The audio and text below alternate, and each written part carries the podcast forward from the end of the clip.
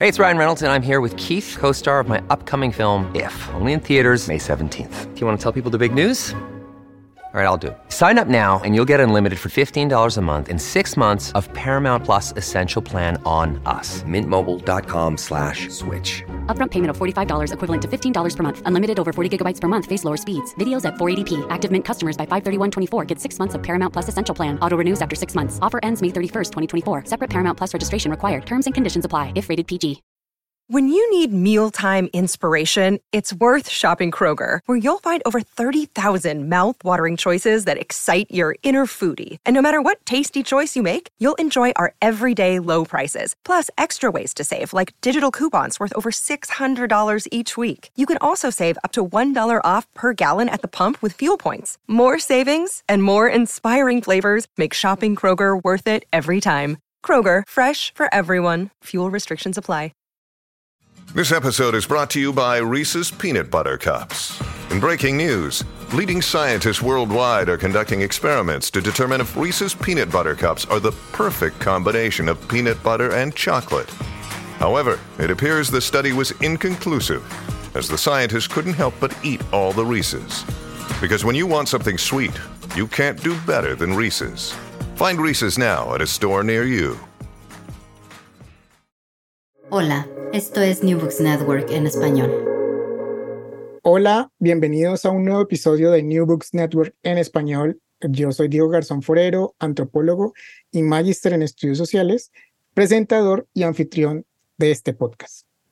En esta oportunidad hablaremos con Aura Reyes sobre el libro Ensamble de una colección, Trayectos de Conrad Theodor Preus, durante su expedición en Colombia 1913-1919.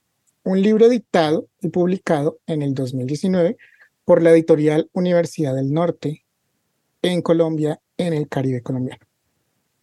Para las personas que nos escuchan, que están en países del norte global, pueden apreciar bienes patrimoniales de muchas partes del mundo que muchas veces no están en sus países de orígenes. En esas ciudades hay museos que pueden tener colecciones muy ricas de esos pasados de antiguas colonias. En los pasados siglos, las potencias mundiales pudieron recolectar objetos materiales de diversas sociedades del mundo y armar colecciones de esas sociedades exóticas que eran muchas de ellas lejanas a esa Europa o esa América del Norte. Toda una problemática de exotización del otro que desligan en procesos etnocentristas, claramente, y en algunas raciales. En el libro del que hablaremos hoy, su autora se centra en la colección de un antropólogo alemán que realizó en la primera del siglo, en la primera parte del siglo XX, una colección bien importante. Ella nos cuenta en su investigación el proceso histórico de quién era ese antropólogo, cuál es la importancia de ese antropólogo y cómo hizo para recolectar ciertos objetos que ahora conocemos como patrimonio cultural en Colombia. Esto claramente conlleva a muchos debates de expropiación de bienes patrimoniales, culturales, en esos países de origen como lo son Colombia y yo diría que a Latinoamérica, pero ya le vamos a preguntar a nuestra invitada. En este nuevo episodio hablamos con Aura Reyes, ella es antropóloga y magíster en historia de la Universidad Nacional de Colombia doctora en estudios americanistas del Instituto de Estudios Latinoamericanos de la Universidad Libre de Berlín, en Alemania. Fue merecedora de la beca completa para estudios de doctorado del Servicio Alemán de Intercambio Académico, gracias a la cual realizó en 2013 y 2017 la investigación que deriva el libro del que hablaremos hoy. Desde 2004 hace parte del Grupo de Investigación de Antropología e Historia de la, Antropología en América Latina y actualmente es co-líder de este mismo. También es la corresponsal de Colombia en Veros, Enciclopedia Internacional de Historias de la Antropología y actualmente profesora asociada de la Universidad de Antioquia en Colombia. Ahora, bienvenida a New Books Network en español. Bueno, Diego, pues eh, primero que todo, buenas tardes, muchísimas gracias por la invitación y también pues buenas tardes a todas las personas que nos acompañan y nos escuchan en este podcast. Siempre es como súper interesante hablar de este tipo de temáticas que cada vez se ponen eh, más de moda, ¿no? Y son problemáticas que eh, están siendo debatidas en todos los continentes, ¿no? No es algo que apela solo, digamos, como a nuestro caso colombiano, sino que realmente es una, pues es una problemática que transversaliza las realidades de muchos museos, universidades, instituciones, y pues diría que incluso en el campo antropológico y de lo que sería como patrimonio, es como uno de los puntos más álgidos actualmente en el debate. Entonces, bueno, si quieres te hablo un poco sobre cómo llegué acá, ¿no? Y también cómo fue como mi, mi trayectoria para terminar en Alemania haciendo un doctorado sobre colecciones colombianas en el Museo Etnológico de Berlín. Eh, digamos, una de mis líneas de investigación es la historia de la antropología. Desde el pregrado, justamente construimos este grupo de antropología, historia de la antropología con, de América Latina, ¿no? Y empezamos todo, toda una reflexión sobre cómo encontrar espacios que nos permitan reflexionar sobre las prácticas antropológicas, sobre el quehacer antropológico, más allá como de esa historia muy institucional y muy oficial que nos dicen cómo es que la antropología solo se hizo en los departamentos de antropología, ¿no? O la antropología solo se hizo en el Instituto Etnológico Nacional y en la Escuela Normal Superior, ¿no? Entonces ya, diría ya casi unos 20 años, empezamos a rastrear otros lugares, otros lugares. Entonces, eh, mirábamos, por ejemplo, sociedades de naturalistas, hubo colegas que se enfocaron en, en, los espacios de las academias, ¿no? Como la Academia Colombiana de Historia y estos espacios no regulados en términos profesionales. Y yo empecé a curiosear por las colecciones y por los museos siempre me ha gustado mucho trabajar con temáticas asociadas a, cómo se representa en el museo, ¿no? Cómo, cómo se construyen narrativas, cómo llegan los objetos ahí, ¿no? También porque, pues para gran parte, digamos, del público que a veces no accede a una universidad, pues el museo termina siendo ese espacio de comprender unas realidades sociales lejanas, ¿no? O de tener como una mirada sobre qué está pasando en ese país o sobre cierta problemática determinada. Entonces, hace ya bastantes años, em, ya desde esa línea de historia de la antropología, me empecé a indagar primero por las colecciones en Colombia, ¿no? Sobre la colección etnográfica del ICA, por ejemplo, hice como todo un levantamiento histórico de cómo se conformó, de cómo llegó a manos del Museo Nacional, luego cómo pasó al Instituto, hoy en día Instituto Colombiano de Antropología e Historia, aparecieron eh, noticias maravillosas, ¿no? O sea, como de europeos que alguna vez vinieron contratados por el gobierno colombiano, hicieron grandes colecciones etnográficas. Y pues en algún momento de la vida todo el mundo decía hacer un doctorado. y pues yo ya tenía como ese bagaje entre antropología e historia, que es como mi formación de pregrado y de maestría, y dije, bueno, ya tengo como elementos de lado y lado. Y dije, pues, ¿por qué no empezamos a mirar colecciones en otros países?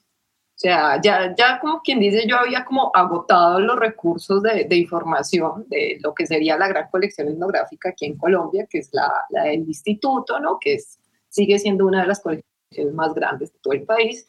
Y eso me llevó un poco como a indagar, o sea, empecé a encontrar como muchas personas que habían estado en Colombia, ¿no? Muchos arqueólogos, etnólogos, eh, incluso viajeros, científicos de otras áreas, ¿no? Geólogos, por ejemplo, geógrafos, que habían estado en el territorio colombiano y que si bien todos conocíamos las, las publicaciones, eh, pues también había un montón de colecciones y sobre eso no, no se sabía nada. La forma como la cual, por la cual llegó a Alemania es completamente casual, o sea, no es algo que uno dijera como este es el gran país al que yo siempre hubiera, eh, digamos, el punto número uno, es una cuestión, como tú lo mencionas hace un momento, eh, yo fui becaria eh, del DAD, ¿no?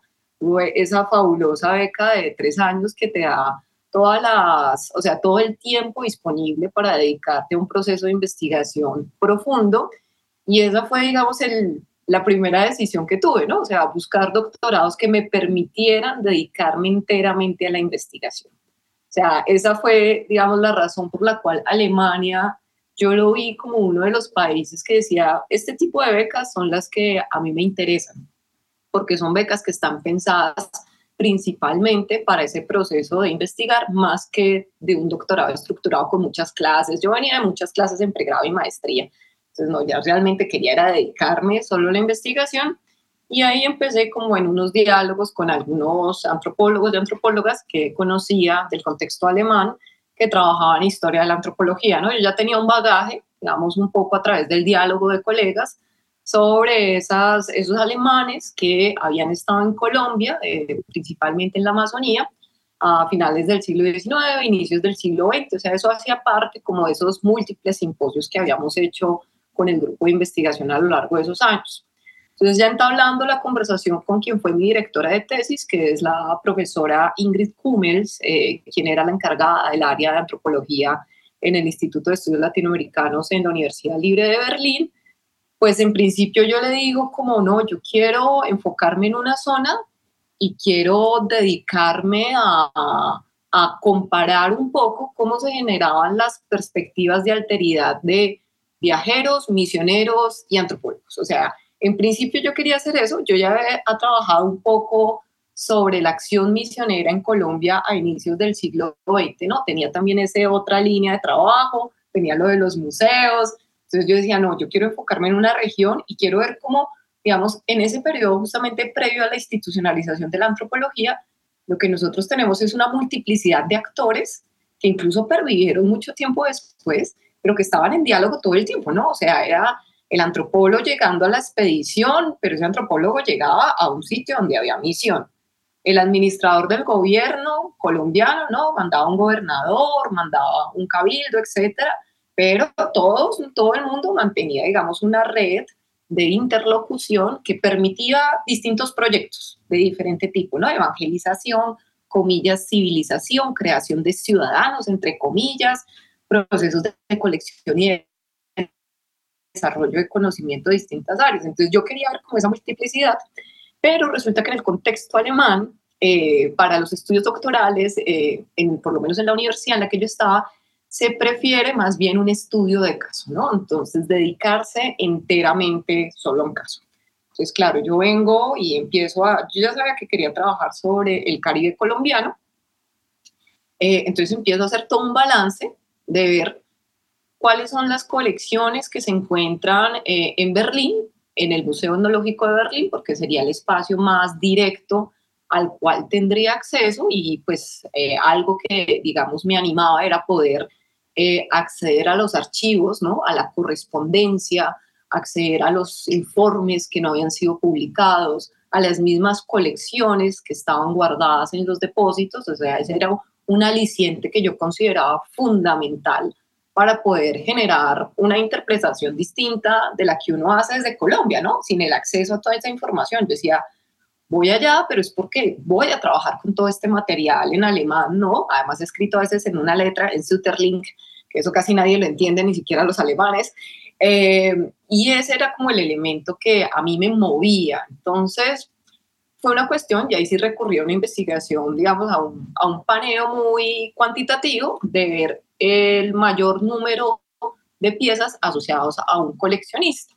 Y ahí es donde emerge, digamos, el nombre de Conrad Theodor como una figura de interés que uno dice fue una expedición relativamente, o sea, él no es que haya estado mucho tiempo en Colombia, muchos años, él solo vino una vez al territorio colombiano, pero logró conformar una colección bastante grande, ¿no? Entonces, ahí es donde yo digo y elijo, digamos, en estas conversaciones con la profesora Kummels, bueno, voy a trabajar sobre Conrad Theodor Preuss y a ella en principio también le parece muy interesante porque dice, venga, eh, resulta que estos antropólogos de esa época también están olvidados en la antropología alemana.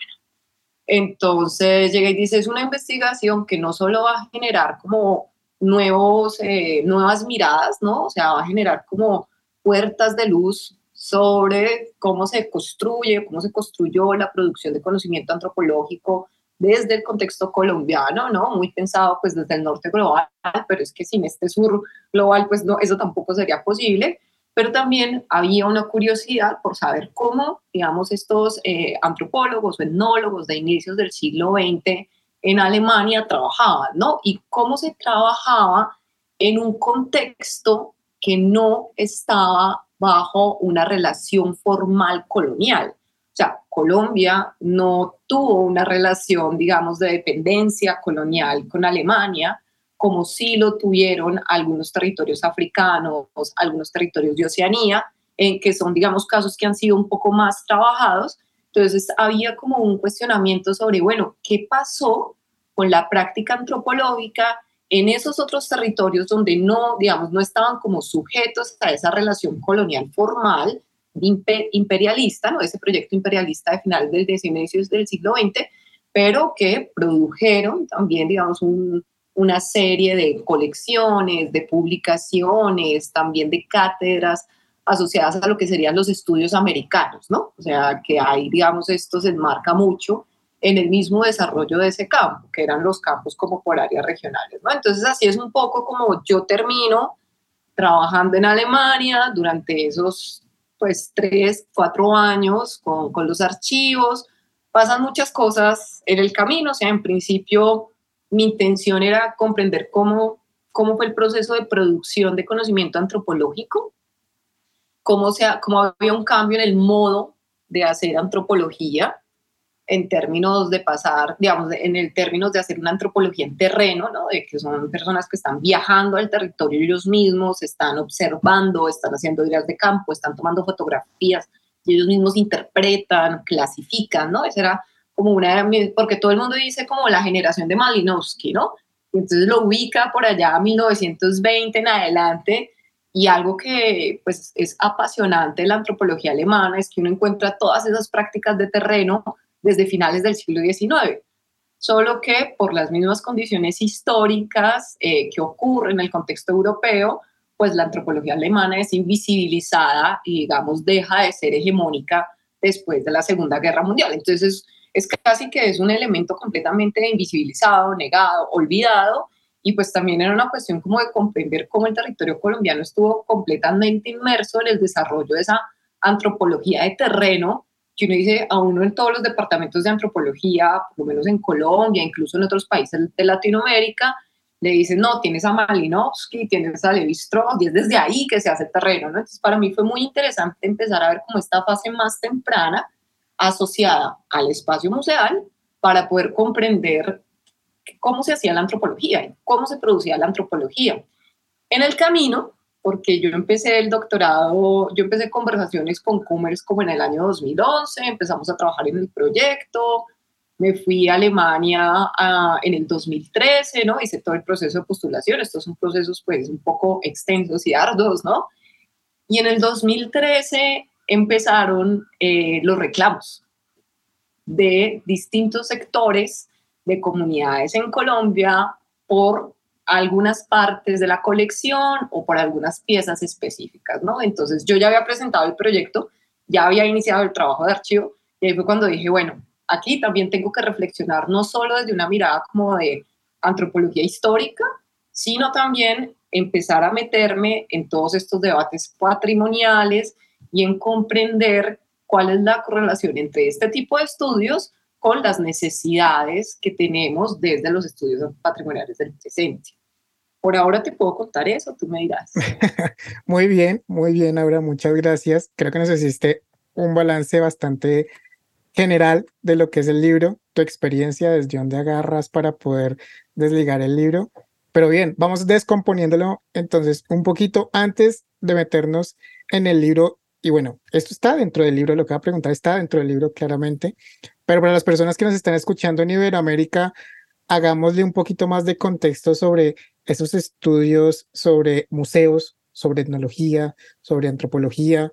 Hablemos más de etnología que de antropología en su momento, por allá en el siglo XIX, eh, entrando al siglo XX. Quisiera que nos contaras un poco de cuál era esa situación en forma de contexto. ¿Cuál, era el papel de esos museos por allá a finales del XIX, mediados del XIX, a comienzos del 20 y su relación con la etnología o antropología, como le quieras llamar. Bueno, ese, digamos, es un tema muy interesante que da para mucha historia. Pero pues vamos a dar como algunas puntadas eh, que nos ubiquen, que nos ubiquen, digamos, como en este amplio campo, ¿no? Nosotros tenemos que los espacios museales en el siglo XIX digamos, están en muchos países de Occidente, incluyendo aquí en Latinoamérica, cuando empezamos nuestros procesos de independencia, en muchos países lo primero que hacemos es abrir un museo, comillas, nacional, ¿no? Que tenía tres o cuatro cosas, había, había además nada más como el vigilante de las llaves, el encargado de tres eh, colecciones y alguien que lo abría ocasionalmente cuando alguien iba a mirar algo, ¿no? Pero había como esta correlación entre el museo y, y pues como un espacio propio, yo no diría que de representar la nación, sino más bien un, deseo de proyectar un discurso específico de unos actores muy específicos sobre esos territorios, ¿no? En Europa eh, ocurre algo muy interesante y es que lo que era antes museos reales, ¿no? Los que eran estos museos de las monarquías, pasan a ser museos públicos, algunos de ellos, ¿no? Algunos no pasan a ser museos públicos, pero cambia su dinámica en la que se empieza a considerar que el museo es un espacio de interacción con el público general, ¿no? Que no es algo que debe ser a puerta cerrada, sino todo lo contrario, debe ser a puerta abierta. O sea, debe ser un espacio de exhibición de todo lo que se pueda, debe ser un espacio en el que hay conferencias sobre distintas temáticas, eh, debe ser un espacio también de laboratorio, ¿no? Entonces aquí el caso de los museos alemanes es muy interesante porque hay un etnólogo que realmente se hace etnólogo, ¿no? que es Adolf Bastian y este es un, digamos, es un erudito que él empieza a viajar por muchos países. Él incluso viene a Colombia, ¿no? Y estuvo aquí en, a finales del siglo XIX, tuvo la oportunidad de conocer a Liborio Cerda, ¿no? Hablar como con todos estos letrados que tertuliaban en Bogotá y tomaban café y chocolate y bueno, y conversar sobre antigüedades indígenas, que era un término que se utilizaba en la época, la famosa balsa de Siecha que, que se quemó en Bremen, eh, pues fue producto, digamos, ese movimiento de la balsa de Siecha de, desde Colombia hasta eh, para el Museo Etnográfico, lo que hoy en día conocemos como el Museo Etnológico de Berlín, bueno, Humboldt Forum, que es realmente el nombre contemporáneo, eh, pero lo que tenemos es un personaje, Bastian, que está viajando en distintos lugares, eh, básicamente él viaja como durante 25 años de su vida, haciendo conexiones y haciendo redes con intelectuales interesados en poblaciones indígenas, en lingüística, en lo que en aquel entonces se consideraba como antigüedades eh, indígenas, que es lo que nosotros hoy en día denominamos objetos arqueológicos, y construyendo una red, ¿no? Y él, él propone que esas colecciones, eh, que en el caso alemán estaban igual que en el Museo Nacional en Colombia, ¿no? Teníamos colecciones de ciencias naturales, de zoología, de historia patria, ¿no? Entonces, que se dé una división, que se, se empiezan a dividir digamos, las colecciones, las de historia natural por un lado, lo que era, por ejemplo, relacionado con Europa temprana, ¿no? Con lo que sería esas tres edades que se construyen en el siglo XIX, se va para otro lado, lo que sería la pintura, digamos, occidental, va para otro lado, lo que es el mundo greco-romano, va para otro lado, y entonces él dice, hay que crear un museo etnográfico, que ya, digamos, tenía unas bases, había una sala, era un, un, gabinete que luego pasa a ser llamado sala etnográfica, que él empieza, digamos, a ordenar, empieza a curar, y dice, no, necesitamos un espacio independiente en el que eh, podamos encontrar a todo el mundo. O sea, él empieza con una, digamos, con una política en la cual considera que los museos etnográficos son ese lugar en el que se encuentra toda la diversidad humana, ¿no? Y él pues tiene ahí unas teorías, ¿no? Y llega y dice, lo que pasa es que todos los seres humanos no somos tan diferentes como lo dicen algo. Él, digamos, estaba como en contravía de los evolucionistas, por ejemplo. Y dice, no, no somos tan diferentes, eh, realmente hay unos pensamientos elementales que son compartidos por todo el mundo y nosotros aquí a través de los objetos, lo que él consideraba que el objeto era como un testimonio, ¿no? Lo que luego en arqueología se llamaría como cultura material, ¿no? Pero que en esa época entonces es como ese testimonio de la cultura, un testimonio de unas prácticas, de unas creencias, y pues la única forma de mapear todo el globo, de saber quién vive en el globo terráqueo, es teniendo objetos de todos los lugares y organizándolos, ¿no? Ahí, digamos, en términos expositivos, se ven distintas como tendencias, ¿no? Luego vemos la cuestión de los círculos culturales, esto de que se crean las áreas regionales, ¿no? Los, los objetos del sudeste asiático, los objetos de África, ¿no? del norte de África, y que eso tiene unas implicaciones sobre cómo se conciben esas sociedades, ¿no? Entonces, así es que se crea un poco ese museo, pero ¿qué es lo que ocurre? Los objetos que estaban llegando al museo, por lo menos a mediados del siglo XIX, eran los objetos que llegaban de mano de los empresarios, porque pues estamos eh, en proceso de expansionismo, ¿no? Tenemos barcos navegando por todos los mares, pues buscando materia prima, porque además como se quedaron sin América, entonces tienen que buscar otros territorios, ¿no? Para de dónde vamos a sacar materia prima, tenemos que ir por otros lados.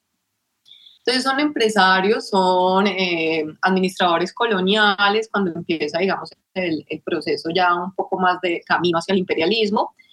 Eh, son misioneros, misioneros, misioneras que están en distintos territorios, eh, colegas, ¿no? Gente que a través de esta red que, que les cuento, él fue armando, le envía piezas, ¿no? Él empieza, él luego de venir a Colombia, vuelve a, digamos, a Berlín y empieza a escribir solicitando pues que le manden piezas, se envían, por ejemplo, piezas de lo que hoy en día consideramos como la región arqueológica muisca, se envían piezas de orfebrería, ¿no? En esa época recordemos que no era ilegal la, pues, la donación de piezas, o sea, no tenemos las políticas actuales donde ese tipo de movimientos de regalos o de ventas está, está completamente prohibido y es considerado tráfico ilícito, ¿no?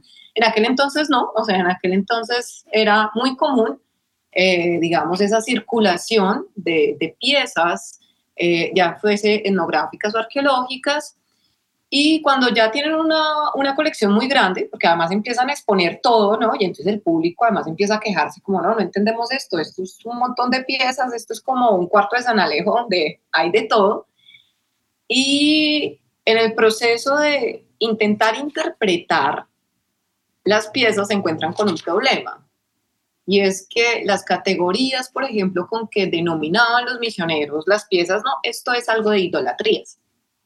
Pues no eran las categorías más ideales para poder tener una información del contexto cultural de la pieza, ¿no? Entonces, es en las últimas décadas del siglo XIX que bajo esta necesidad de poder establecer una narración en el museo, porque querían poder exhibir esas piezas para contar una historia, sobre esa gente, empiezan a decir, la única forma de poder tener esas historias es que los trabajadores de museo, que en su mayoría son hombres, aunque encontramos una mujer muy interesante que es Cecily Seller, que es la esposa de Edward Seller, que es fundamental en los estudios mesoamericanos y también la conformación de colecciones mesoamericanas, eh, que dicen la única forma de obtener información sobre esto es diciendo que ya no vamos a obtener las piezas por terceros, ¿no? De mano en mano, sino que vamos a viajar.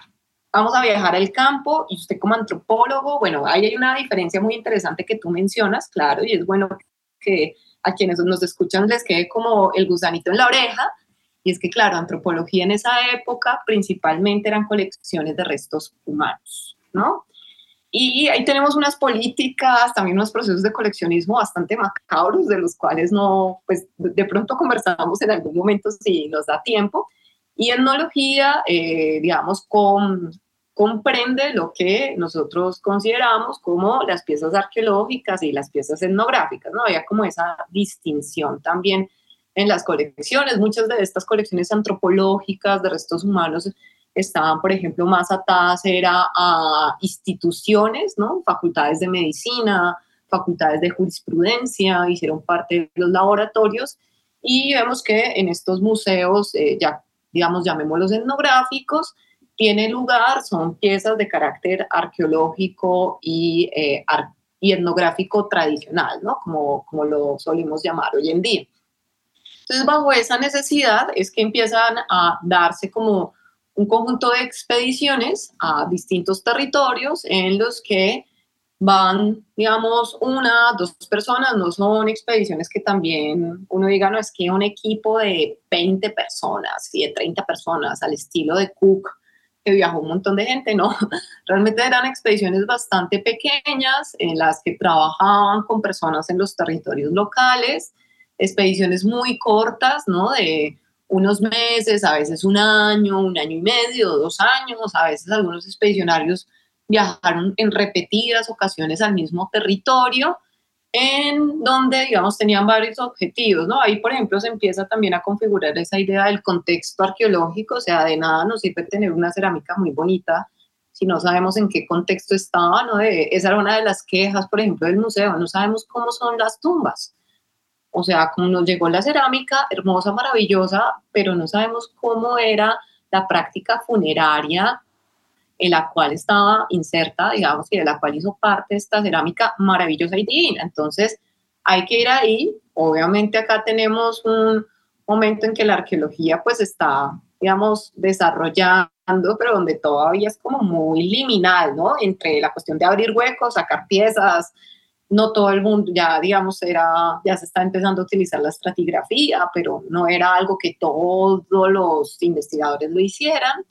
Y en el caso de la investigación etnográfica pasa algo muy interesante y es que el desarrollo de nuevas tecnologías, como por ejemplo la fotografía, eh, el video, el fonógrafo, permite recopilar datos que antes no existían, ¿no? Entonces es como tú vas allá a tal territorio, pero no solo vas a tener la corona de plumas, necesitamos una foto del ritual, necesitamos una grabación eh, que son grabaciones muy cortas, hay que decirlo, se hacían en cilindros de cera, eh, grabaciones de tres minutos, de seis minutos, a veces 30 segundos, dependiendo también de las condiciones en las cuales se hacía la grabación, pero que en términos lingüísticos eran muy importantes, porque es que esa grabación permitía, digamos, tener las variabilidades de sonido de lo que era notado, digamos, muy a mano, ¿no? Ya se sabía, ah, bueno, acá está, esto suena así, y luego se hace una corrección.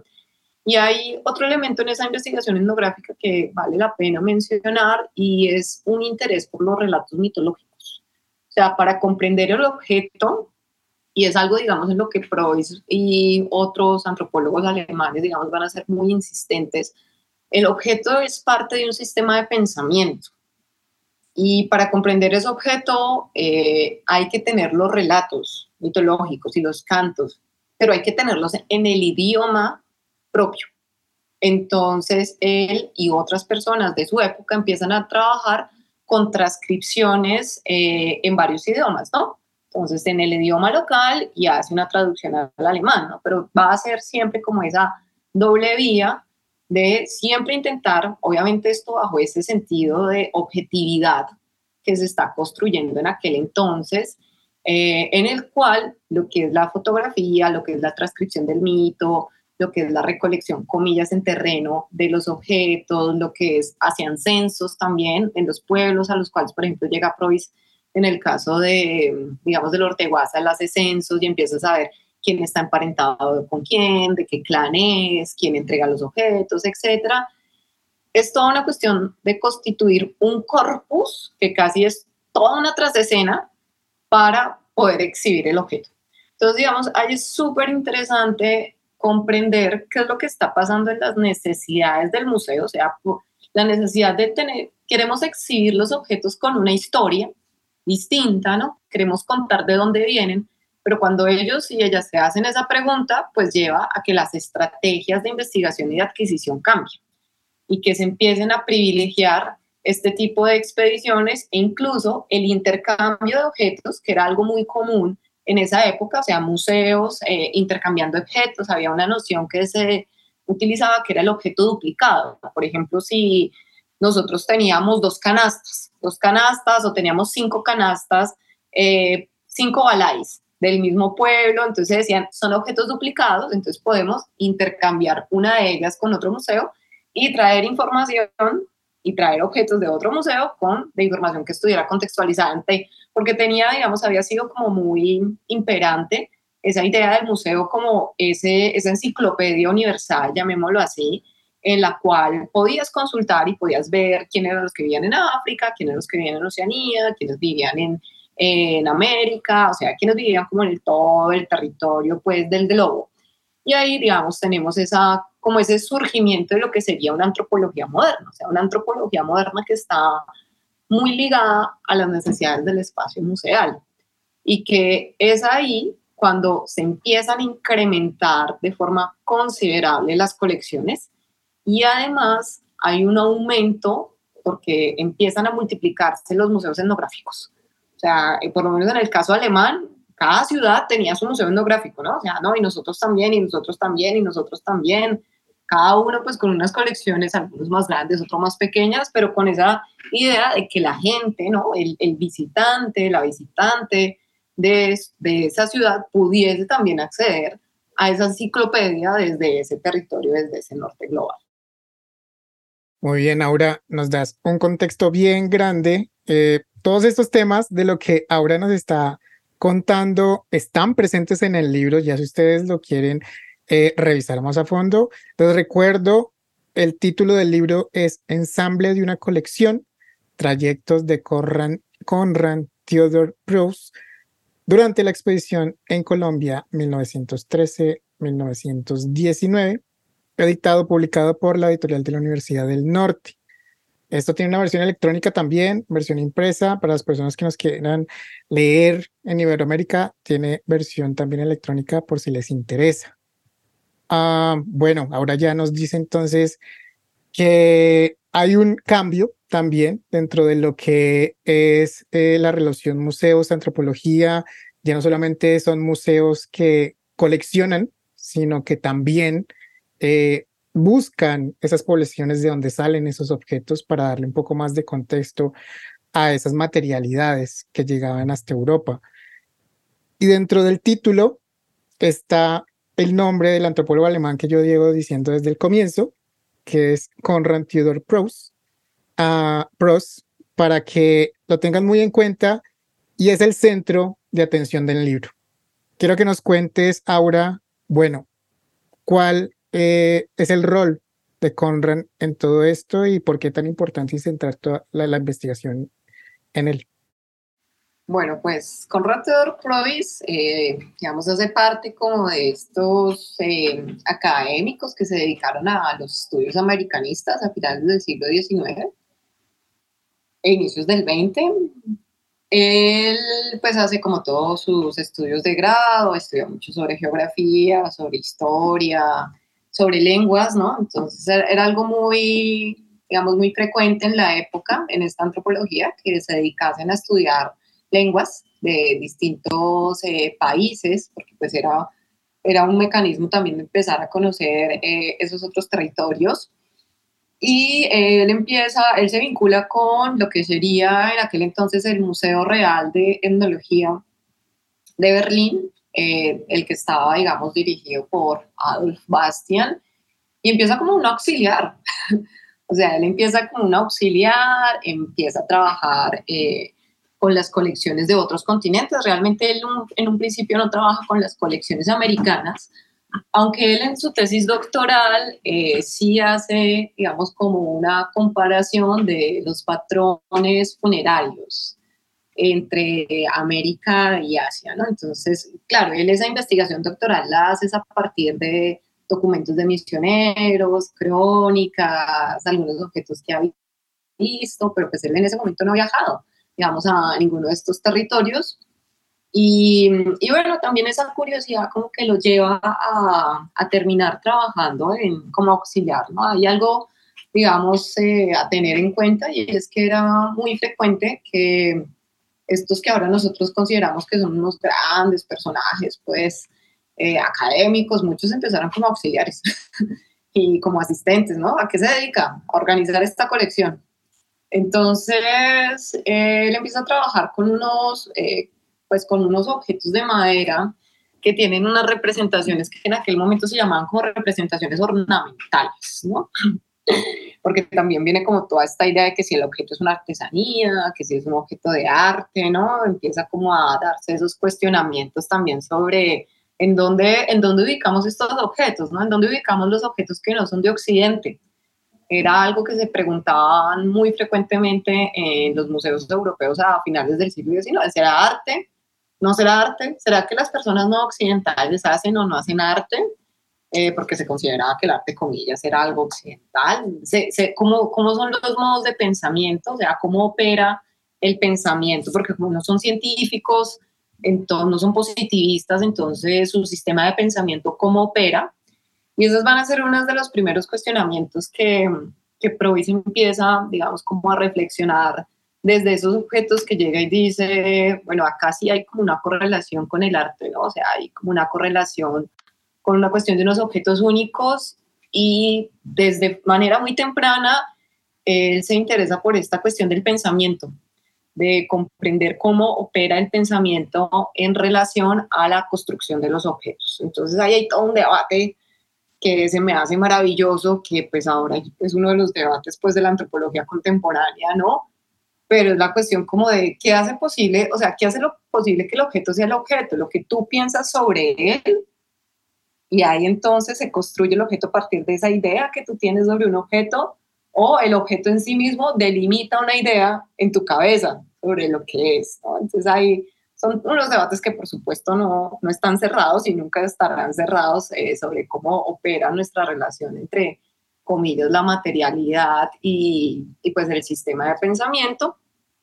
Y entonces él ya, ya de entrada empieza como a curiosar por eso, o sea, empieza a curiosear por lo que sería, comillas, la antropología de las creencias, ¿no? Lo que hoy llamamos como antropología de las religiones, antropología de las creencias, eh, por los estudios mitológicos. Él empieza a curiosear ya luego logra como ascender, lo pasan a las colecciones de América. Eh, y él en América, pues, eh, empieza a trabajar con todo lo de Mesoamérica. Ahí en, ese, en aquel entonces estaba este otro antropólogo que les mencionaba, Edward Seller, con su esposa Cecily Seller, que ellos ya habían ido en varias ocasiones a Mesoamérica, e incluso habían llevado como algunas colecciones, unas estelas maravillosas que continúan estando en el Museo Etnológico de Berlín. Y eh, bueno, hay la oportunidad, están buscando una persona que vaya a México. Entonces, alguien que vaya con esa tarea que te, di, que te dije hace un momento, como de ir a hacer unos estudios en contexto para poder obtener unos objetos que, digamos, se pueda construir una narración en el museo, ¿no? Hay unos debates sobre quién va, quién no va. Bueno, Provis está joven en ese momento y dice, bueno, pues nada, usted va a ir. digamos, lo recomiendan algunos colegas de, otros, de otras entidades. Y él en 1905 se va para México a el Gran Nayar, la serranía del Gran Nayar, y eh, empieza a hacer estudios, no, su idea o su tarea más bien era hacer estudios etnográficos y estudios arqueológicos. Pero él se enfrenta con una cosa, y es que para aquel entonces ya en México estaba prohibida la salida de objetos arqueológicos. Y ahí tenemos una situación bastante distinta al caso colombiano y es que las autoridades intermedias eran conscientes de esa realidad, ¿no? O sea, como que no, pues es que acá usted no puede sacar como tan fácilmente los objetos. Em, y entonces él dice, no, yo lo que quiero hacer es estudio, o sea, yo lo que quiero hacer es estudiar sobre los mitos. O sea, la gente de aquí, los, los mexicas, entre comillas, ¿no? Todas las poblaciones eh, huicholes que están aquí en la serranía del Gran Nayar, o sea, es lo que más me interesa es saber ellos cómo comprenden el mundo mitológicamente. Entonces él está dos años se gana bastantes tensiones con Edward Seller, porque Edward Seller le insiste que tiene que llevar objetos arqueológicos y él le dice, no, pues es que acá no, puedes, no puedo sacar objetos arqueológicos, lo que voy a hacer es armar una colección etnográfica muy grande eh, y la voy a llevar para Alemania, ¿no? Cosa que él hace, hace una colección etnográfica bastante eh, considerable y él llega, digamos, vuelve a, a su trabajo ahí, esto, digamos, le, le da como cierto prestigio, le da cierto estatus. Él empieza también a dictar clases en la Universidad de Berlín sobre estudios americanos, ¿no? Recordemos que hay como algunos actores interesantes como el Duque de Lubat, que es muy famoso tanto en el contexto norteamericano como en el contexto alemán, porque era uno de estos duques mecenas que le encantaba América. Entonces él lo que hace es empezar a financiar museos, tanto en Estados Unidos como en Alemania, para que envíen trabajadores de museos para hacer grandes colecciones, ¿no? O sea, y el objetivo de él era como, bueno, yo invierto, o sea, es una cuestión muy filantrópica, siempre y cuando vuelvan con colecciones y den cátedras de estudios americanos en las universidades, ¿no? Eso era algo que, que le interesaba muchísimo a Lubatz. Entonces, cuando llega Preuss nuevamente a Alemania, pues él empieza ya a dar como sus clases y todo eso. Y dice, bueno, ya voy a organizar el material de México, pero surge nuevamente como una posibilidad, o sea, estamos como en el momento en que estamos antes de la Primera Guerra Mundial, entonces era un momento como muy positivo, llamémoslo para los museos, porque por un lado están estas sociedades o estas personas de mecenas que están financiando los museos, eh, están financiando las expediciones, eso es bueno tenerlo en cuenta, las expediciones no es que fuesen autofinanciadas por el museo, sino que eran sociedades, el BASLA, por ejemplo, la Sociedad de Arqueología, Etnografía y Prehistoria, o sea, eran sociedades o personas muy en particular que, digamos, eh, ayudaban a la realización de estos proyectos. Y por otro lado, que eso también hay que decirlo, este es el momento más álgido, o sea, estamos en pleno crecimiento imperial, en el cual ahí sí, de territorio africano, de Oceanía y de Asia, están llegando colecciones por doquier, ¿no? Y esas sí son colecciones que provienen de procesos de expolio que provienen de situaciones de injerencia directa colonial, que bueno, da para muchos, son colecciones que también están muy en debate, por ejemplo, los bronces de Benín, eh, las colecciones, digamos, de unos, pues, de unos objetos sagrados de Australia, las colecciones de Oceanía en sí mismo, también de objetos sagrados. Entonces, son colecciones que están ahorita, eh, digamos, álgidas en el debate y que también están llegando. Entonces a los museos está llegando un montón de colecciones. Preuss le sigue interesando a América, o sea, él sí desde, desde joven, digamos, tiene ese interés eh, por América y la razón por la cual termina en Colombia en 1913 es que en 1912 él empieza como a proponer varias posibilidades. Entonces, bueno, eh, me gustaría, pues ya estuve en México, pero como la tensión con Seller fue tan grande, entonces no prefiere, pues, ¿cómo? O sea, es un hombre inteligente, ¿no? O sea, ¿qué hace un académico cuando entra en pelea con otro académico? No, pues me voy por este otro lado porque no quiero peleas. O sea, es una cosa, digamos, muy, muy así, también de no quiero peleas, entonces me voy por el otro lado y, y listo. Entonces él dice, no, yo voy a dejar a Seller tranquilo allá, no me voy a meter en ese campo, no quiero más peleas con Seller. Y más bien miro otros contextos americanos en los cuales, eh, digamos, sean potenciales y que en el museo no haya tantas colecciones. Entonces dice, venga, es que sobre Colombia, Ecuador, pues el museo no tiene muchas colecciones, o sea, tiene los objetos que llegaron con Bastian, ¿no? Con las redes de Bastian. Las estatuas de San Agustín se están volviendo famosas porque estaban circulando fotografías, eh, porque llegaron unos moldes a Francia eh, porque había llegado una estatua a Gran Bretaña entonces ya en Europa se estaba, digamos, corriendo un poco la, el chisme de que habían unos, unas estatuas como grandes, interesantes, monumentales, ¿no?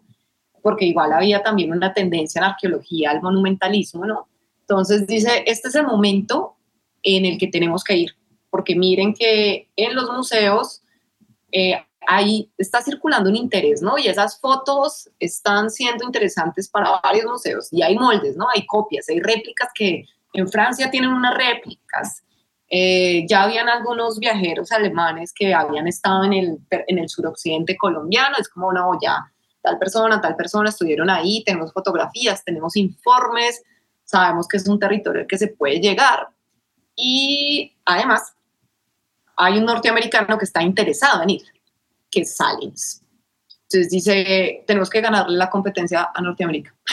o sea, antes de que Norteamérica vaya, eh, que Marshall Salins vaya, digamos, a, a, Colombia, tenemos que llegar nosotros, porque pues tenemos que hacer ese proceso de colección y, y bueno. Entonces él ahí propone, y en principio él propone una expedición de un año y medio, no muy larga. Él, su principal objetivo es ir a hacer investigaciones arqueológicas en lo que hoy en día conocemos como el suroccidente colombiano, ¿no? Lo que sería Huila, Nariño, Cauca. Además, digamos, propone la posibilidad de ampliar sus investigaciones al Ecuador. Dice que, pues, concibe como esta región como un conjunto. Y dice que, además, eh, podría hacer estudios etnográficos.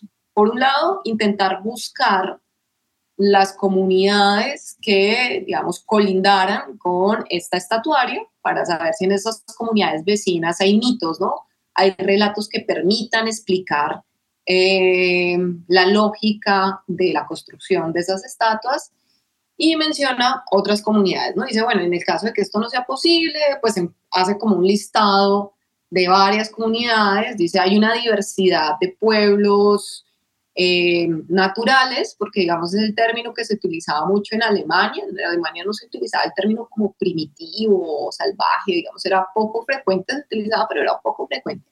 Se utilizaba más bien el de pueblos naturales, porque era esta idea, y eso es súper interesante, y por eso también Freud luego termina en la Sierra Nevada de Santa Marta, es la idea de encontrar pueblos que estuviesen, digamos, alejados del contacto con la civilización, ¿no?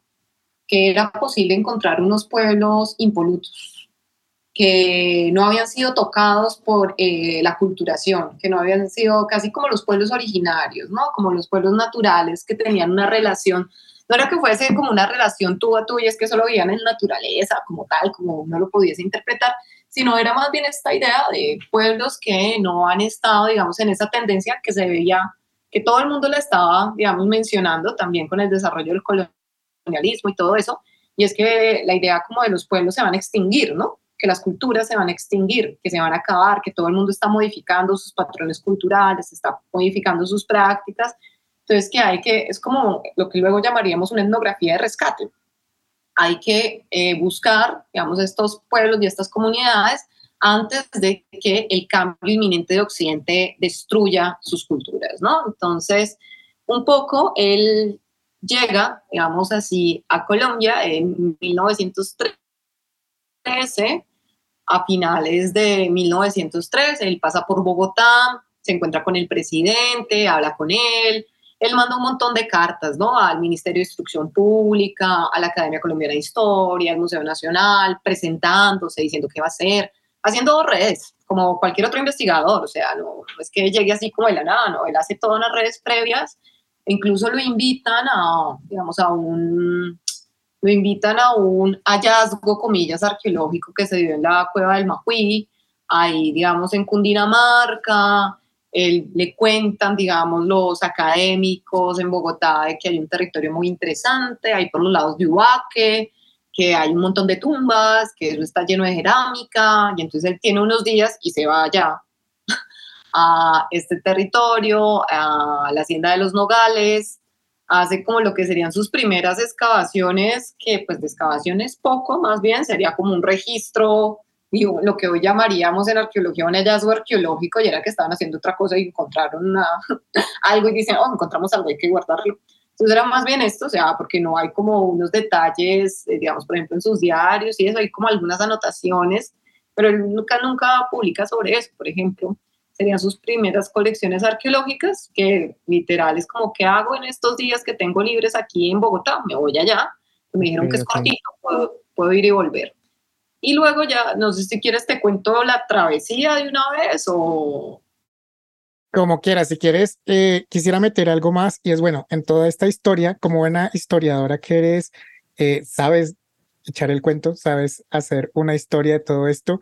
Ah, pero quisiera meterle un factor, mm. y es la importancia histórica de todo esto que nos estás contando eh, para lo que es la antropología alemana y lo que es la antropología en Colombia. Historia e importancia de Conrad en esas dos historias, Alemania-Colombia. Quisiera meterte solamente esa, esa pestañita para que siguieras eh, contándonos la historia. Las travesías. Pues en el caso de la antropología alemana, digamos, acá nos encontramos en ese momento como con el desarrollo de ese pensamiento que considera que la producción de conocimiento está atada a los estudios de región, ¿no? a lo que luego serían como los círculos culturales. Eh, son personas, o sea, y eso es bueno, digamos, considerarlo, la escuela alemana y los museos alemanes no eran museos evolucionistas. O sea, no era como el Pitt Rivers, por ejemplo, en Gran Bretaña, que ellos lo que hacían era colectar un montón de objetos y que el objeto mostrara fuera como comillas, valga la redundancia, del más primitivo al más desarrollado, ¿no? Era como su sentido, o sea, era como todo el evolucionismo de la época, mostrar ese desarrollo, no sé qué. Eso no funcionó mucho, o sea, eso no apeló a los museos alemanes. Eso no quiere decir que ellos no tuviesen ideas en las que consideraran que habían unas sociedades más inferiores que otras. No, o sea, eso no. No hay, no hay tampoco que decir que todo es romántico y rosa, ni mucho menos. No obstante, sí hay que, digamos, dar cuenta que estas investigaciones lo que hacen es que, digamos, América, especialmente Colombia, aparezca en el marco de esa antropología pensada como una antropología de regiones, ¿no? O sea, que aparezca, como lo soñaba un poco Bastian, que aparezca en el mapa y que aparezca como un territorio existente, en términos arqueológicos, en términos etnográficos, ¿no? Entonces le da una visibilidad, la ubica dentro de esa, digamos, como dentro de esa gran eh, cosmogonía, llamémosla también, ese, ese, museo pensando como un mundo, eh, la ubica en ese territorio de, venga, esto también está en que, digamos, son pueblos naturales, son pueblos culturales, tienen obras monumentales, no tienen obras monumentales, son tan complejas o son menos complejas que las de Mesoamérica, están conectadas o no están conectadas. Los alemanes sí tenían como hay un interés por saber cuál era la correlación, un poco en términos de difusión, ¿no? Cómo era que se había poblado el, el territorio americano. Y digamos, estos objetos eh, van a dar, y estas investigaciones de Provis, digamos, van a dar lugar a que el territorio colombiano aparezca dentro de los debates antropológicos de la época, ¿no?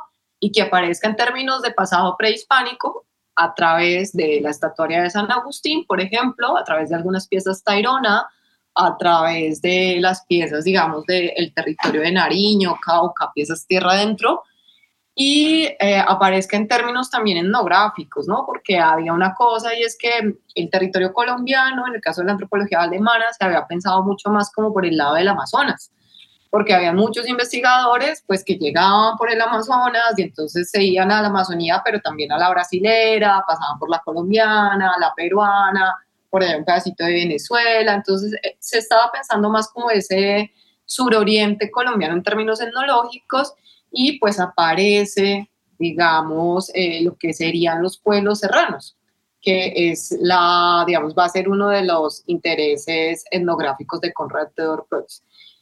Y hay algo muy interesante para, si uno lo piensa, eh, también para la, como el desarrollo de la antropología o de ese pensamiento antropológico en Colombia en aquel entonces, es que eh, San Agustín empieza a aparecer como un territorio, comillas, moderno, científico, investigado, datado con las investigaciones de Preuss.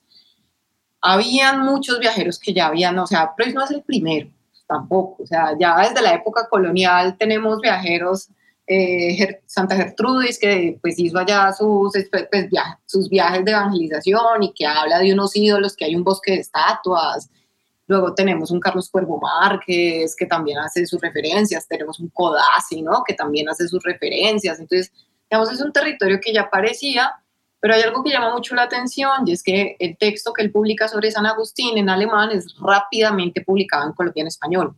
Muy, muy, muy rápidamente.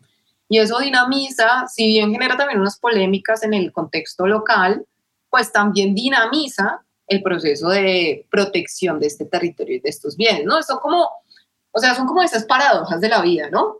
Que uno dice, pues por un lado tiene un montón de problemáticas el hecho de que haya, digamos, como eh, sacado, pues que haya conformado unas colecciones, pero por otro lado, al ponerlo geográficamente en una importancia nacional, en una importancia global, pues también dinamiza unas políticas de protección que venían de tiempo atrás.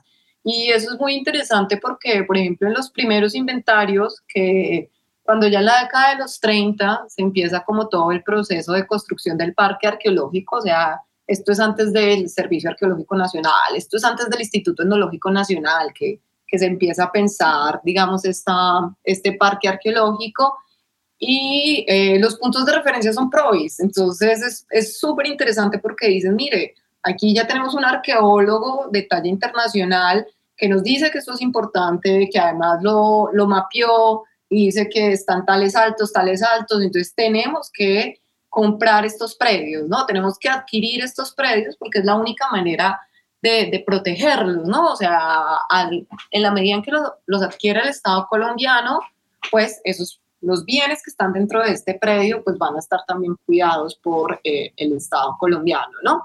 Y en esos primeros inventarios que se hacen del parque, claramente se dice, estatuas que están en el Museo Etnológico de Berlín, ta, ta, ta, ta, ta, o sea, digamos, eso es algo bellísimo, ¿no? creo que es Eduardo Hunda, que es una de las primeras personas que contrata eh, ya lo que sería el Servicio Arqueológico, el Instituto Etnológico Nacional, para inventariar lo que hay en el parque y se incluyen las, las estatuas de ahí. Entonces, ahí sí hay una correlación directa, incluso con la misma gestión del patrimonio arqueológico colombiano, que yo creo que hay que mirarlo de manera compleja, ¿no?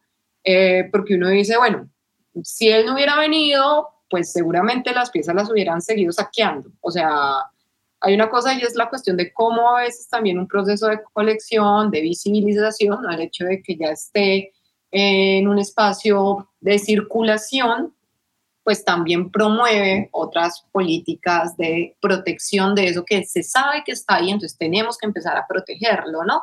Para evitar que salgan más colecciones y demás.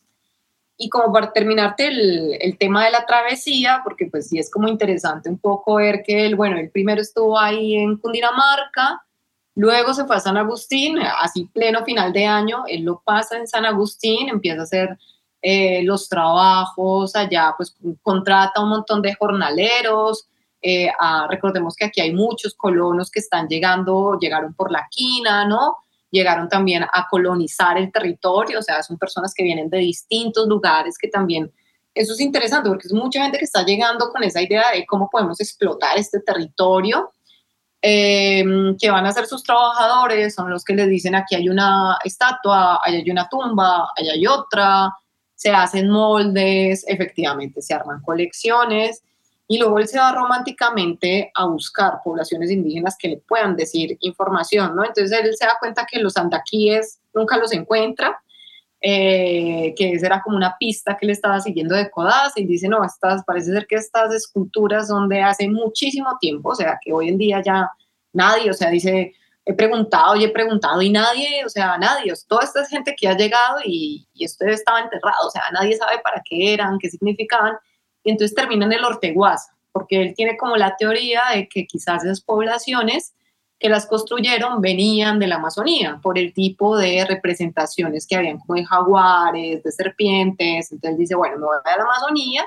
y se va allá al Orteguaza, a una zona que estaba, digamos, en ese momento muy afectada por la empresa de la cauchería, ¿no? de zona de explotación, incluso él llega a un pueblo que es casi que un pueblo armado por un cauchero.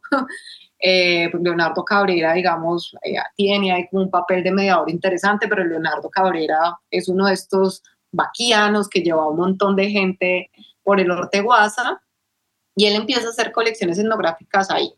Entonces empieza como a, a, interesarse y se da cuenta que no, que esta gente no tiene ni idea de esas estatuas. o sea, que es como, mm, no, por aquí no fue, pero tiene un montón de mitos sobre la creación, tiene un montón de mitos sobre los, eh, digamos, como sobre los grandes ancestros, tiene un montón de mitos sobre cómo llegaron acá, sobre los bailes, tienen la cuestión de la, él empieza ahí a comprender cómo la palabra, la palabra en sí misma es algo fundamental en el mito, o sea, la, el hecho de que se mencione una palabra hace posible una realidad, ¿no? El, peligro del mito y el encanto del mito está es que cuando el mito se relata se construye el mundo.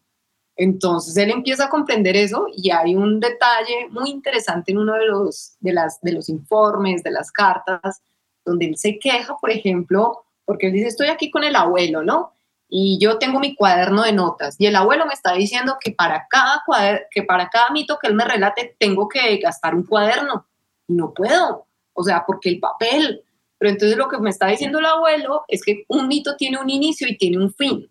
Y él veía que él como que estaba capturando esos mitos en el cuaderno, entonces que él tenía que empezar y terminar, o sea, que un cuaderno era como una cápsula, era como un mito que también tenía que abrirse y cerrarse.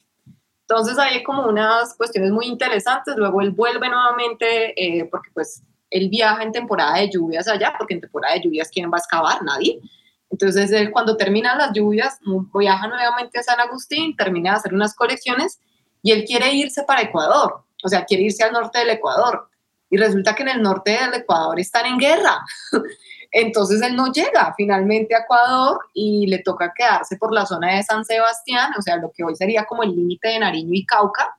Él se queda en esos poblados, es como viaja entre uno y otro, pero también empieza la Primera Guerra Mundial entonces él no tiene presupuesto, entonces es como, bueno, y entonces yo qué hago, ¿no? Pues voy a hacer como excursiones por aquí, por allá, además se enferma porque pues le da, o sea, tiene como paludismo que se lo carga del orteguaza, entonces está bien enfermo, no tiene plata, casi no le dicen si le amplían o no le amplían las investigaciones, colecta algunas piezas que principalmente compra o se las, se las regalan. En, en muchas cartas hay como anotaciones de me regalaron esto, me donaron esto. Es súper interesante porque, por ejemplo, cuando él va bajando, cuando él llega a Colombia y va bajando por el Magdalena, en esa época los barcos tenían que hacer varias paradas en puertos, ¿no? Y en esos puertos llegaban los vendedores de piezas a buscar extranjero o a buscar eh, persona de élite. Y decían, no, mire, es que por toda la zona de Antioquia, pues, o sea, plena colonización y demás, eso era lo que se movían, eran objetos, y llegaban a los barcos, a los vapores, de mire, tenemos esta pieza, se la vendemos, esto lo traemos de allá, le interesa, no le interesa, vale tanto, entonces era algo que se estaba moviendo mucho en Colombia, o sea, la gente estaba, estaba sacando piezas y se estaba dando cuenta que había gente que compraba eso. Entonces él, digamos, adquiere ahí unas piezas, se vuelve a Bogotá, se va a La Esperanza, que es un pueblito que queda cerca de Bogotá, un municipio, realmente un corregimiento que queda cerca de Bogotá. Ahí descansa un tiempo mientras que, bueno, mira a ver si le dan o no le dan, cómo, cómo va a hacer su vida. Él intenta salir del, del, en algún momento piensa como, no, pues me tengo que volver a Alemania, pero ya no hay vías marítimas entre eh, Colombia y Alemania, así que él, en algún momento dice, no, ¿y será que puedo salir como por Curazao o algo así? le dicen, no, usted no puede llegar a Alemania acá, le escriben del museo etnográfico, le escribe Seller, le escriben los jefes, y dicen, mire, además sus colegas en este momento están en el frente, están en Francia, o sea, porque también, o sea, uno dice, bueno, todos fueron como de vida cómoda, ¿no? Los del museo los mandaron a, a las tropas, algunos estuvieron pues prisioneros, eh, se enfermaron, eh, tuvieron accidentes. En esa medida estuvo beneficiado de haberse quedado en Colombia, pues bueno, sí, tuvo paludismo, toda la cosa, pero eh, pues no tuvo que estar en guerra, como si lo tuvieron, digamos, sus colegas del museo. Y luego ya él termina entonces toda su expedición en la Sierra Nevada de Santa Marta a finales de 1914, inicios de 1915, y hace estos intentos ya, digamos, muy intentos finales de, salir de Colombia, no lo logra, retorna a La Esperanza, que además es, un territorio donde es muy interesante porque Leo Cop eh, de Bori tenía ahí unos terrenos, ¿no? Entonces era un balneario al que iban muchos extranjeros, era un sitio, digamos, muy conocido para los extranjeros, para los judíos alemanes también, que llegaban al territorio colombiano y se sabía que allá, digamos, se podía ir tranquilamente y que como había una estación de tren, entonces llegaban las noticias desde Bogotá, porque pues llegaban los periódicos y sé que podía haber correspondencia. Él se queda todos los años allá.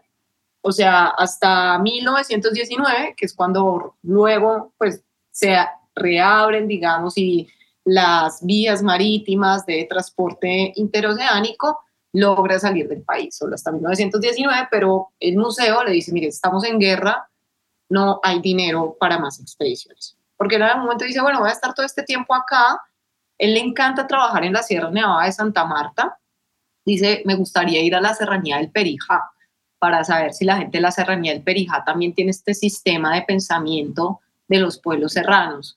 Eh, pero pues eh, va a ser un no rotundo frente a la pues frente a la salida. Entonces, ¿Qué es lo que hace? ¿Qué es lo que hace? Pues cuando un académico tiene tiempo libre y no tiene nada más que hacer, dedíquese a escribir y ordenar información. y eso es lo que produce que, a diferencia de los textos de México, todo lo de Colombia fue publicado rápidamente, mientras que los textos de México incluso salieron mucho tiempo después y fue porque el SACIM, que era una de sus discípulas, organizó parte de ese material, ya cuando él falleció, ¿no? Entonces es, también una, unas por otras, ¿no? Muy bien, muchísimas gracias. Contexto amplio eh, de Conrad. Chévere conocer todo eso. Todo esto claramente está en el libro, si ustedes lo quieren eh, apreciar, leer de primera mano en esta investigación. Ya vamos terminando el podcast, em, pero no te quiero dejar ir sin algo que tú misma dijiste que está dentro de la investigación, dentro del, dentro del libro. Y es, eh, nos metemos esto en un área que actualmente es bien crítica, de la antropología, de la arqueología, de la museología, eh, las colecciones de bienes patrimoniales en museos, en especial cuando esos museos no son nacionales, sino la, son acumulación de bienes de otros orígenes, de otros países. Em, quisiera preguntarte por ese tema, mm. porque creo que es algo que, como lo dijiste desde 2013, pues viene hablándose mucho. Actualmente tenemos a una antropóloga dura, fuerte dentro del Instituto Colombiano de Historia de antropología e historia, y creo que eso te está tocando mucho, uh, y es de pronto eh, revisar, o bueno, más bien, que nos cuentes desde tu experiencia cómo ves si estas colecciones tienen la potencialidad de, de volver, si de pronto esos países en donde están ubicadas tienen intereses de devolverlas. Cuéntanos en tu perspectiva cómo ves esos posibles retornos de, objetos de materialidades, por dejarlo así más bien, de materialidades eh, de, de, de, de, culturas indígenas, de, sus sociedades indígenas. Bueno, ahí es como súper importante tener en cuenta el impacto de todos los estudios postcoloniales y de los movimientos y los procesos de reivindicación que han tenido lugar a lo largo de todo el globo en el siglo XXI, ¿no? Y también, digamos, esa necesidad que tienen los museos, incluso aquí el propio Museo Nacional, nuestros museos en Colombia, empiezan unos procesos de renovación en el siglo XXI, ¿no? Atendiendo como a esos nuevos proyectos nacionales, atendiendo a esos debates, ¿no?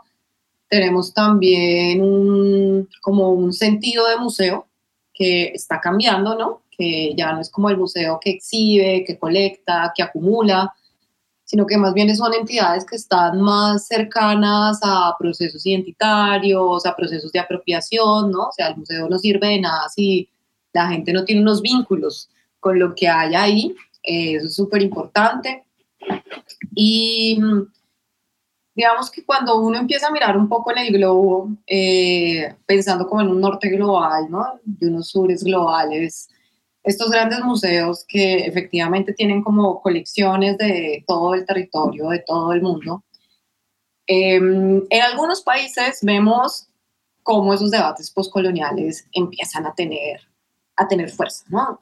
Y empiezan a afectar los procesos de renovación, ¿no? Y es que en todo el tiempo que estuve en Alemania, a mí me tocó la construcción del Humboldt Forum, o sea, desde casi que tumbaron y que eso era una, pues sí, era un solar pues gigante, cuando empezaron a construir los edificios, entonces no fue algo que uno dijera, la gente lo tomó siempre como algo favorable, ¿no? el hecho de construir el Humboldt Forum, o sea, desde que se hace el proyecto, hay muchos colectivos eh, que, tienen, que tenían presencia en, en Europa, que, sea, que hacen presencia, el, por ejemplo, No Humboldt 21, es uno de esos grandes colectivos que deliberadamente cada vez que hay alguna actividad, entonces había pancartas.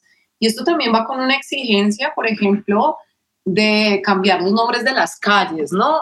pues nosotros aquí en Colombia lo vemos hace nada, o sea, lo vimos apenas ahorita con el estallido social de hace unos años, cuando se empiezan, digamos, a tumbar las estatuas, ¿no? O sea, nosotros somos un poco más recientes en esto. Esto ya lo estaban haciendo en Europa hace, pues, bastante tiempo y los colectivos ya estaban exigiendo eso, ¿no? Estaban exigiendo que por favor eliminaran, por ejemplo, los nombres de esas calles que fueron administradores coloniales que se sabía que eran genocidas, ¿no?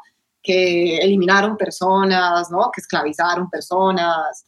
Eh, ya también se estaba solicitando la destitución de, de estatuas que se encontraban en el espacio público y el Humboldt Forum siempre generó, siempre generó debates, ¿no?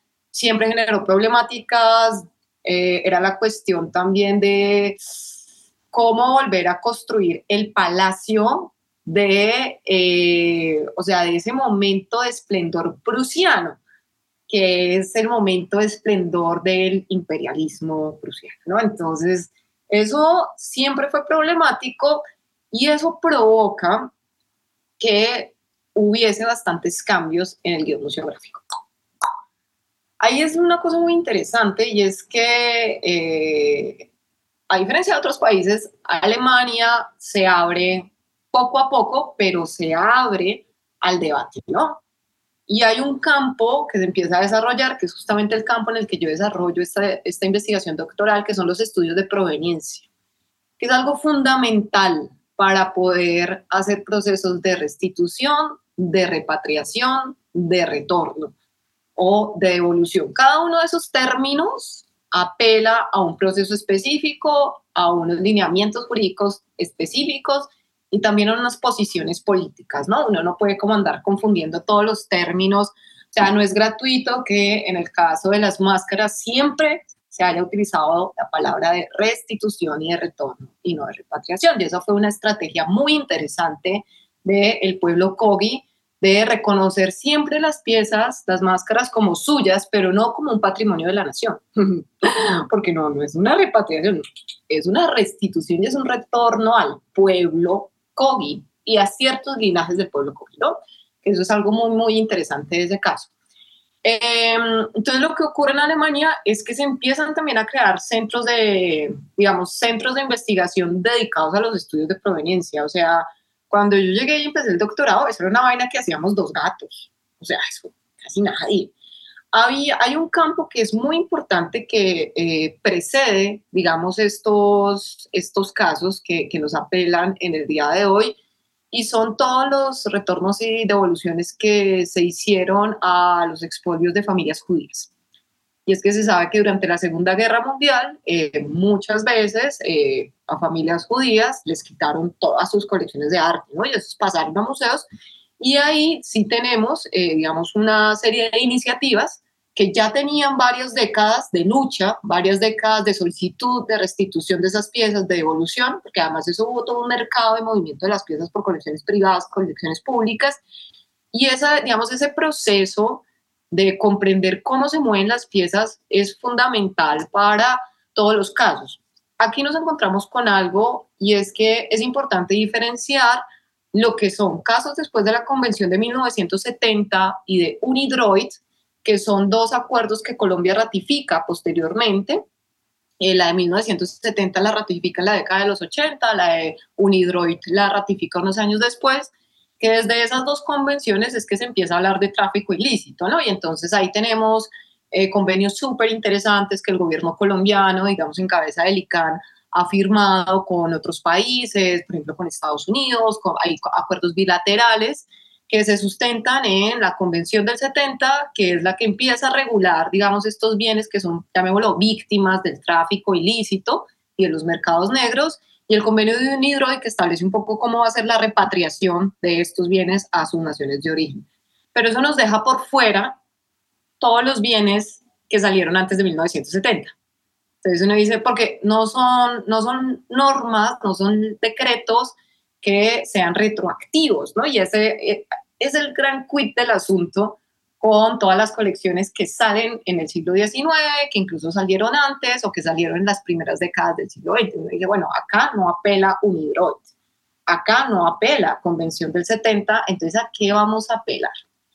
Y ahí eh, vienen pues unos procesos diplomáticos de negociación, porque hay una cuestión y bueno, hay unos temas también de como el mismo convenio de Unidroid y pues la convención del 70 son productos de una noción de soberanía muy occidental, muy colonial, ¿no? O sea, reproducen unos sistemas de colonial de reconocimiento de naciones, de reconocimiento de quién es soberano y quién no es soberano, ¿no? Hay también unas cuestiones geopolíticas bastante delicadas, pero de ahí para atrás lo que nosotros encontramos es que hay que mirar muy bien en dónde está la colección, o sea, en qué museo, en qué país, cómo son los debates en este país, qué tipo, digamos, de cómo se está comprendiendo el patrimonio en este país, cómo se están abriendo, cómo se están cerrando, eh, para poder ver si hay visos o no hay visos de unos retornos o unas restituciones, unas repatriaciones. O sea, no es gratuito que las primeras eh, piezas restituidas, que son previamente de la Convención de 1970 al gobierno colombiano, fueran las dos máscaras del pueblo Kogi, ¿no? Es, digamos, no es gratuito que haya sido el Museo Etnológico de Erlán y además no es gratuito que siempre haya sido, y eso es algo muy importante, y es que hay muchos mecanismos para lograr esas restituciones, o sea, hay que mirar eh, quiénes son los que hacen las demandas, el gobierno nacional, una organización, eh, una comunidad en particular, porque quiénes son, y es una de las grandes preguntas, quiénes son los legítimos poseedores y dueños de esos bienes. Eh, sí, uno se puede preguntar si, esos, si esas máscaras hubieran llegado a un museo X, ¿qué tiene que ver la gente de ese museo con las prácticas de esas máscaras? ¿Acaso tendrían derecho de ellas? Habrá gente que dice que sí, habrá otra gente que dice que no. Eso tiene múltiples, o sea, eso tiene múltiples voceros y múltiples posibilidades. Entonces, cuando tú me preguntas, bueno, pues lo que pasa un poco con esto, algo clave es como estar muy al día, no solo pensar en la legislación nacional, porque pues también uno, uno dice Colombia ya desde el año 2017 tuvo sentencias, ¿no? Eh, tuvo recursos jurídicos que incluso fueron precedidos por acciones populares, por acciones de tutela, por derechos de petición, no tenemos un largo proceso jurídico, pero pues que son procesos jurídicos que se cimentan en leyes nacionales, ¿no? Y eso no, cuando tú entras en un carácter internacional, en un, cara, en un campo, digamos, de carácter global, pues tienes que empezar a establecer cuáles son los puntos medios de negociación, digamos, desde dónde se está partiendo. Insisto que uno de los elementos claves y quizás la principal herramienta ahí sí política son los estudios de proveniencia y es como lograr demostrar cómo salen, porque es que a través de un estudio de proveniencia tú sabes cómo salen las piezas, quiénes las tenían, cómo eran utilizadas qué conflictos existían en ese momento en que fueron adquiridas, porque eso fue algo clave en el caso de las máscaras. Digamos, Preuss las obtiene, pero incluso él dice y él anota en sus, en sus informes que hay un conflicto entre las autoridades locales en la sierra. Y que las piezas, las máscaras, los objetos rituales los tiene una persona que no es un mamo y que como las tuvo esa persona, entonces él aprovechó esa oportunidad. Entonces uno dice, aquí ya hay, digamos, un acto, digamos, de aprovechamiento de una situación y él dice, pues se sabe que estas, estas máscaras comúnmente no llegarían a mis manos si no estuviese ocurriendo eso, ¿no? Pero también eso permite saber de dónde provienen, o sea, todos sabemos, aquí, aquí ningún, no se puede hablar de pueblos, comillas, indígenas en general. Cuando nosotros estamos hablando de objetos sagrados, cuando estamos hablando de objetos rituales, son objetos que son, digamos, propiedad y son gestionados por individuos específicos en esas sociedades, por linajes específicos, que donde ese retorno se haga a una persona, a un linaje equivocado, lo que estamos haciendo es llevando conflicto. O sea, porque lo que estamos haciendo es a partir de una consideración muy inocente, que hay mucha gente que considera que el pueblo, comillas, indígena, eso es la misma vaina, ¿no? Y que todos son iguales. No, no, todos no, no, no son iguales hay estructuras y hay jerarquías. Entonces, hay que conocer y hay que saber muy bien quiénes son los que la están solicitando, por qué, cómo se da esa correlación entre quienes solicitan con sus poseedores originales, por lo menos en el caso de las piezas eh, etnográficas, llamémoslas así, aunque ese término es bien complicado, pero en el caso de los objetos sagrados o también llamados objetos sensibles, Em, y en el caso de los objetos arqueológicos, pues bueno, nosotros en el contexto colombiano, sí, legalmente decimos que el patrimonio arqueológico es un patrimonio de la nación, ¿no? Que no es de X o Y pueblo, ni comunidad, ni territorio, sino que es algo de la nación. Entonces ahí sí tenemos unos lineamientos jurídicos que son un poco distintos a lo que serían los objetos etnográficos. Y hay otros elementos y es algo que yo siempre me he preguntado y es, eh, bueno, ¿y nosotros qué hacemos con esas piezas de pueblos indígenas en los museos en Colombia? O sea, ¿por qué no se devuelven? Porque en el caso de las colecciones del instituto, pues tenemos unas colecciones bastante grandes de los llanos orientales que provinieron de una investigación directamente relacionada con el interés de colonizar ese territorio en los años 30 y sería la primera gran colección, que parte de la colección queda en Colombia, la otra parte de la colección se va a Suecia, eh, con el interés de hacer investigación etnográfica para poder comprender el proceso de colonización de los llanos orientales, ¿no? Y esas colecciones están ahí, casi que perdidas, ¿no? Y cuántos objetos también sagrados que estamos haciendo en términos expositivos, o sea, cada vez que uno ve por ahí un popor expuesto y entonces uno dice, o sea, se le cruza una daga de lado a lado y uno dice, ¿de qué sirven todas estas reflexiones también que hacemos hacia el extranjero, ¿no? Que hacemos hacia, queremos retornar, eh, queremos que las piezas vuelvan, queremos como... Hay algo muy importante que se habla también en los estudios de proveniencia y es que el objetivo en sí mismo eh, no es retornar eh, el objeto, sino reconstituir un lazo que fue fracturado. Que eso lo vemos con el caso de las máscaras, ¿no? Al, restituir las máscaras, se restituye, digamos, un ritual, se restituyen unos lazos que hacían posible la realidad y la reproducción del mundo, ¿no? Y eso es algo muy bello que tiene, digamos, eh, comprender también estos estudios de restitución, de repatriación, estos procesos, poder identificar ¿Qué lazos se fracturaron en términos sociales, en términos históricos, con la ausencia de esos bienes? Porque pues, o sea, traer piezas por, nosotros tenemos depósitos en nuestros museos, en los parques arqueológicos que están llenos de piezas, ¿no? O sea, hay bodegas llenas de piezas arqueológicas, por ejemplo, pero ¿cuáles son los lazos que se buscan, digamos, restituir o reconstruir con esas repatriaciones? O sea, ¿qué es lo que cuando en algún momento probablemente lleguen esas 33 estatuas que se encuentran en el Museo Etnológico de Berlín, que ya hay unos memorandos, ¿no? O sea, ya digamos hay unos comunicados públicos que dan unas, pues dan digamos un futuro bastante favorable a un retorno cercano de las mismas. ¿Qué lazo, o sea, cuál es la diferencia entre traer ese fragmento de una mano, porque además algunos son fragmentos, no son estatuas completas, ¿no? Es, es un fragmento de una cabecita, es un fragmento de un cuerpo, un fragmento de un pie. ¿Qué lazo se está restituyendo al traer esos 33 objetos en los que se incluyen fragmentos y estatuas a un sitio en particular del territorio colombiano? ¿Y qué lo diferencia de todos esos objetos de la misma zona, de la región arqueológica, que se encuentran en los parques arqueológicos o se encuentran en los museos del país.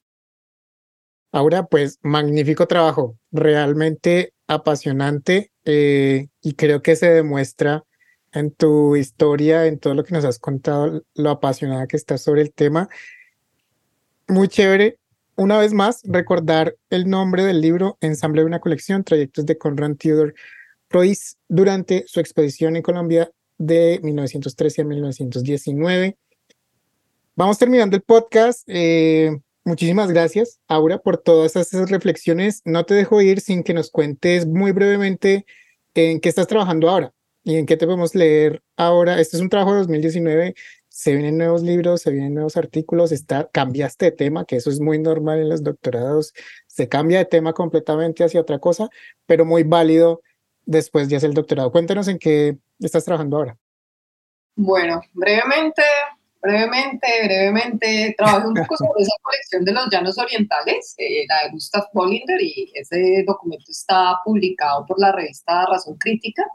Era como uno de esos casos que uno tenía como en el tintero hace 15 años y que uno dice, bueno, ya hice toda la recopilación de documentos en algún momento, en algún momento hay que sacarla, porque además me, me frustró mucho que cuando trabajé en, en, el Instituto Colombiano de Antropología fui a buscar las piezas en el catálogo y no estaban, no existían.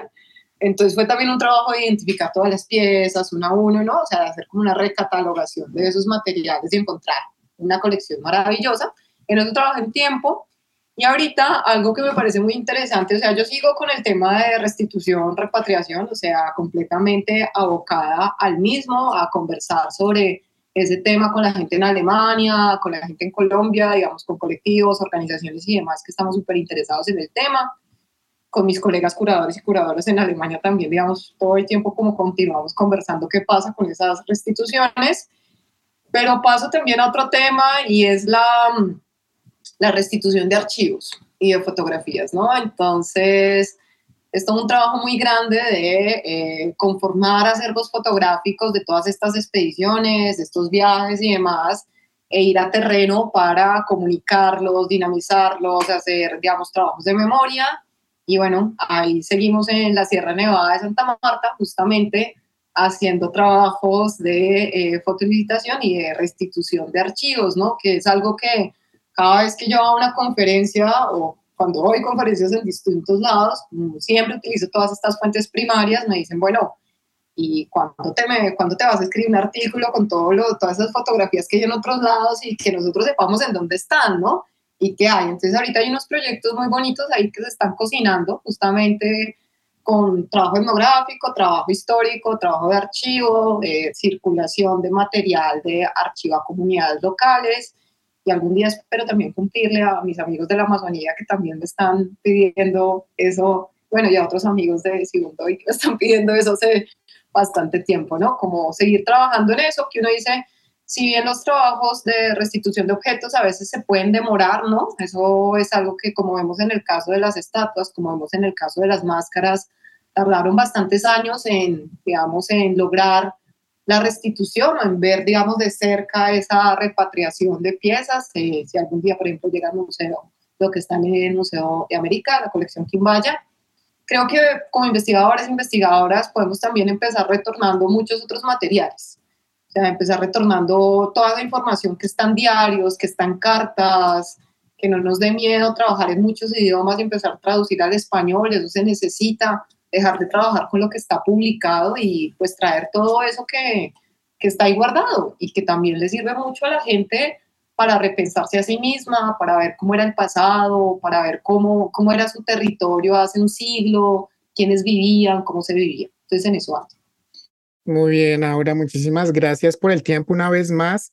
Ya saben, en la Universidad de Antioquia está Aura, si la quieren ir a buscar de pronto su correo electrónico por allá para que eh, les haga alguna consulta sobre este tema. Bien, gracias una vez más. Gracias a todas las personas por escuchar este nuevo episodio en New Books Network en español.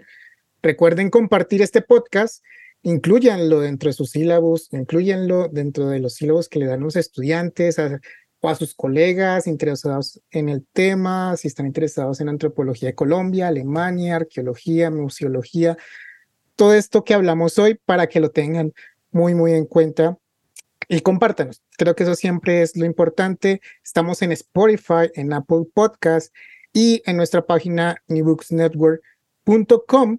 Y también les quiero eh, recomendar, si ustedes de pronto quieren donar dentro de este podcast, también hay un link para donar dentro de la página newbooksnetwork.com para que lo tengan muy en cuenta. Muy bien, yo soy Diego Garzón Forero y estamos escuchándonos en un próximo podcast.